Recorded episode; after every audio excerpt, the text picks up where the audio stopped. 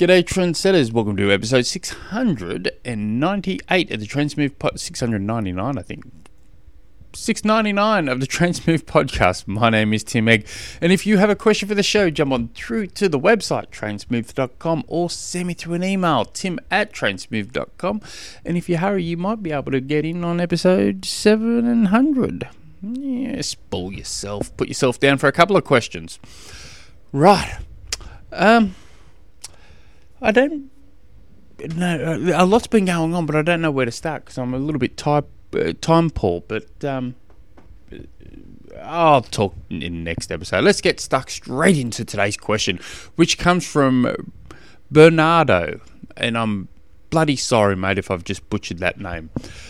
He writes, I'm 20 years, I'm 28 year old newbie to triathlon, stepped up from running to the triathlon world. I used to run 10 to half, 10 Ks and half marathons. Last year I did a sprint distance and a half Ironman. Uh, that's, that's good going for your first year in. Uh, this is this year I decided to take a breather and only did sprint triathlons and three half marathons, aiming to try and do a full Ironman next year. As as a preparation for the full Ironman, I signed up for a full for a full marathon next month, but got injured with a t- tibial stress fracture. Ugh. Jeez, lucky you, mate. Uh, during my last during my last race a week ago, I believe it is the cause of ramping up the load too too quickly my question is how do, do you recommend returning to running and the tri and the triathlon training after the stress fracture? How would you d- distribute your um, load in terms of um, no longer doing the full Ironman in 2024 but will be aiming to get, be good to go in 2025 so um, so you should be well. In I, I would use this time to really focus on your swimming and um, and mostly focusing on your swimming. I, I, would be pouring all, all all that into that. And as soon as you get the O clear from your doctor or physio that you're good to cycle easy, and I would imagine it would be pretty easy spinning first, doing um, just more cadence works. Um, I would get I would get stuck into the bike work, and then going off the recommendation from your doctor or physio, um, increase the load on your cycling. So you're basically spending um, a, fair chunk of time, for uh, months, really, of making sure you know getting the best out of your swim cycling and working on other strengths like in the gym that you that you're able to work around that injury um, as for when when you get the permission that you can start running or you think it's safe to start running, add an extra little bit of time. If the moment you think you're right to start running again, add, add, add a little bit more time onto that. But you, have got to go from uh, if we're talking stress fractures, you've got to listen to your um, doctors and um, physios and all that good stuff first. Um, but let's say you're ready to run. You know, your first run might be like a five minute walk, um, one minute run, five minute walk, one minute run for, for six of them, for instance. Um, um, I, I, know a, a, lot of the athletes that I've helped come back from running um, depending on the injury, depending on um, how much time they've been away from running, depends on um, all those sort of good things um, I, am a big fan of the 20 times one minute easy run, one minute walk. And you could be doing that for two, three weeks before you increase that. Um, I know for me, I had this bloody ridiculously annoying Achilles injury that last when I was about to come back um, to test my runs, um, I tried doing a six times one minute run, one minute walk, um, and there was a few tests where that I, I, felt pain after about the third minute of um, the th- the third um, interval. So, um, and then it, and I'm, you know, we're talking, um, oh, geez, six, seven months, I'm guessing, of me running still. Um, from the moment I was able to do six times one minute run, one minute walk, to I'm still adding one minutes of walking every nine minutes of running. Now I could get rid of that at the moment, but I'm at this particular point, I'm not seeing any need to get rid of that at the moment because I'm still progressing. I see progression still, but for yourself, um, it, it's you know muscles you can generally work around. Uh, when you've got a muscle injury, you can work around, um, so you can still exercise, you can still run depending on the, the muscle injury.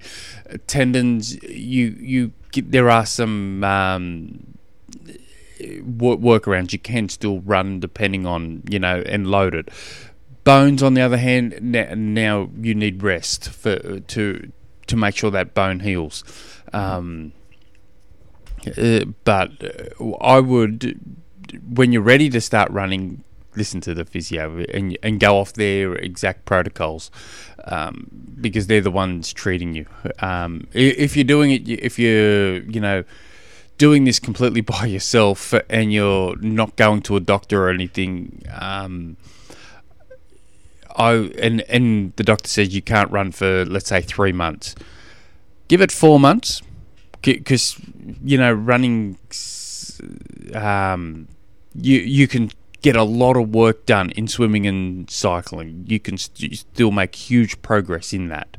So let's let's just say right, I'm ready to start running now. Um, and and then once you get the, it could be like a month before you start running. Um, get permission from the doctor's physio, all that. I've got to keep saying that just to you know cover my backside. Um, incline treadmill walking is just a beautiful thing. Um, start starting off at five percent incline um, walking at five kilometers an hour and just slowly increase it to, you know, could do it for 20 minutes first up until you can slowly get it to 10% incline for an hour.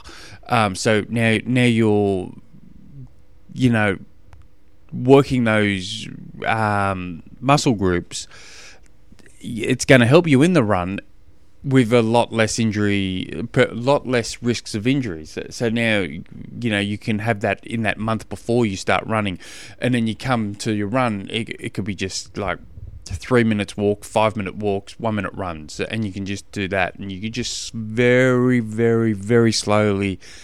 Um, increase this to, you know be until you you know let's go back to what I said before 20 times one minute run, one minute walk. So that's 40 minutes. The next what next progression from that could be 13 times two minutes run, one minute walk. The progression from that it could be um, nine minutes, uh, not forty minutes of nine, um, nine, nine times three minutes run, one minute walk, and you're just very, very, very slowly progressing. Starting off running on grass ovals, for instance, um, and you could be on that for a, a good couple of months um, before you even start thinking about running on a footpath. Um, the, you've you got this stress fracture, you obviously don't want to, you know, re-injure it. You don't want another one of these. So you don't want any kind of injuries because that's, you know, just suck balls really. Um, so you've got to um, be very careful and, and don't be afraid to um, whatever you think that pro- you think, oh man, I'm right for, you know, I did an hour run this week. I reckon next week I could do an hour and a half, yeah, or an hour and ten. Don't be afraid to stay at that volume for a little bit longer until you know that you're ready to, for that jump. It's um, and and time's on your side. Um, there's there's no need to be, you know, if you're going to do an Ironman in um, 2025, there's no no rush there um, if you're coming from that running background, I would, you know, bet there's a lot of work to be had. You can a lot of pr- progress you can make in the swim. Um, you know, fo- focusing on technique, get some good gains there, get some aerobic fitness going in in the water. You can run in the water if you want, but um, I I don't think you know it's mentally taxing, and no one likes that. Um, but yeah, cycling and swimming, I would focus on that for, until you well and truly ready. And yeah, I, I'm just repeating myself. So if you guys have any other questions, jump on through to the website trainsmooth.com. Until next episode, hooroo.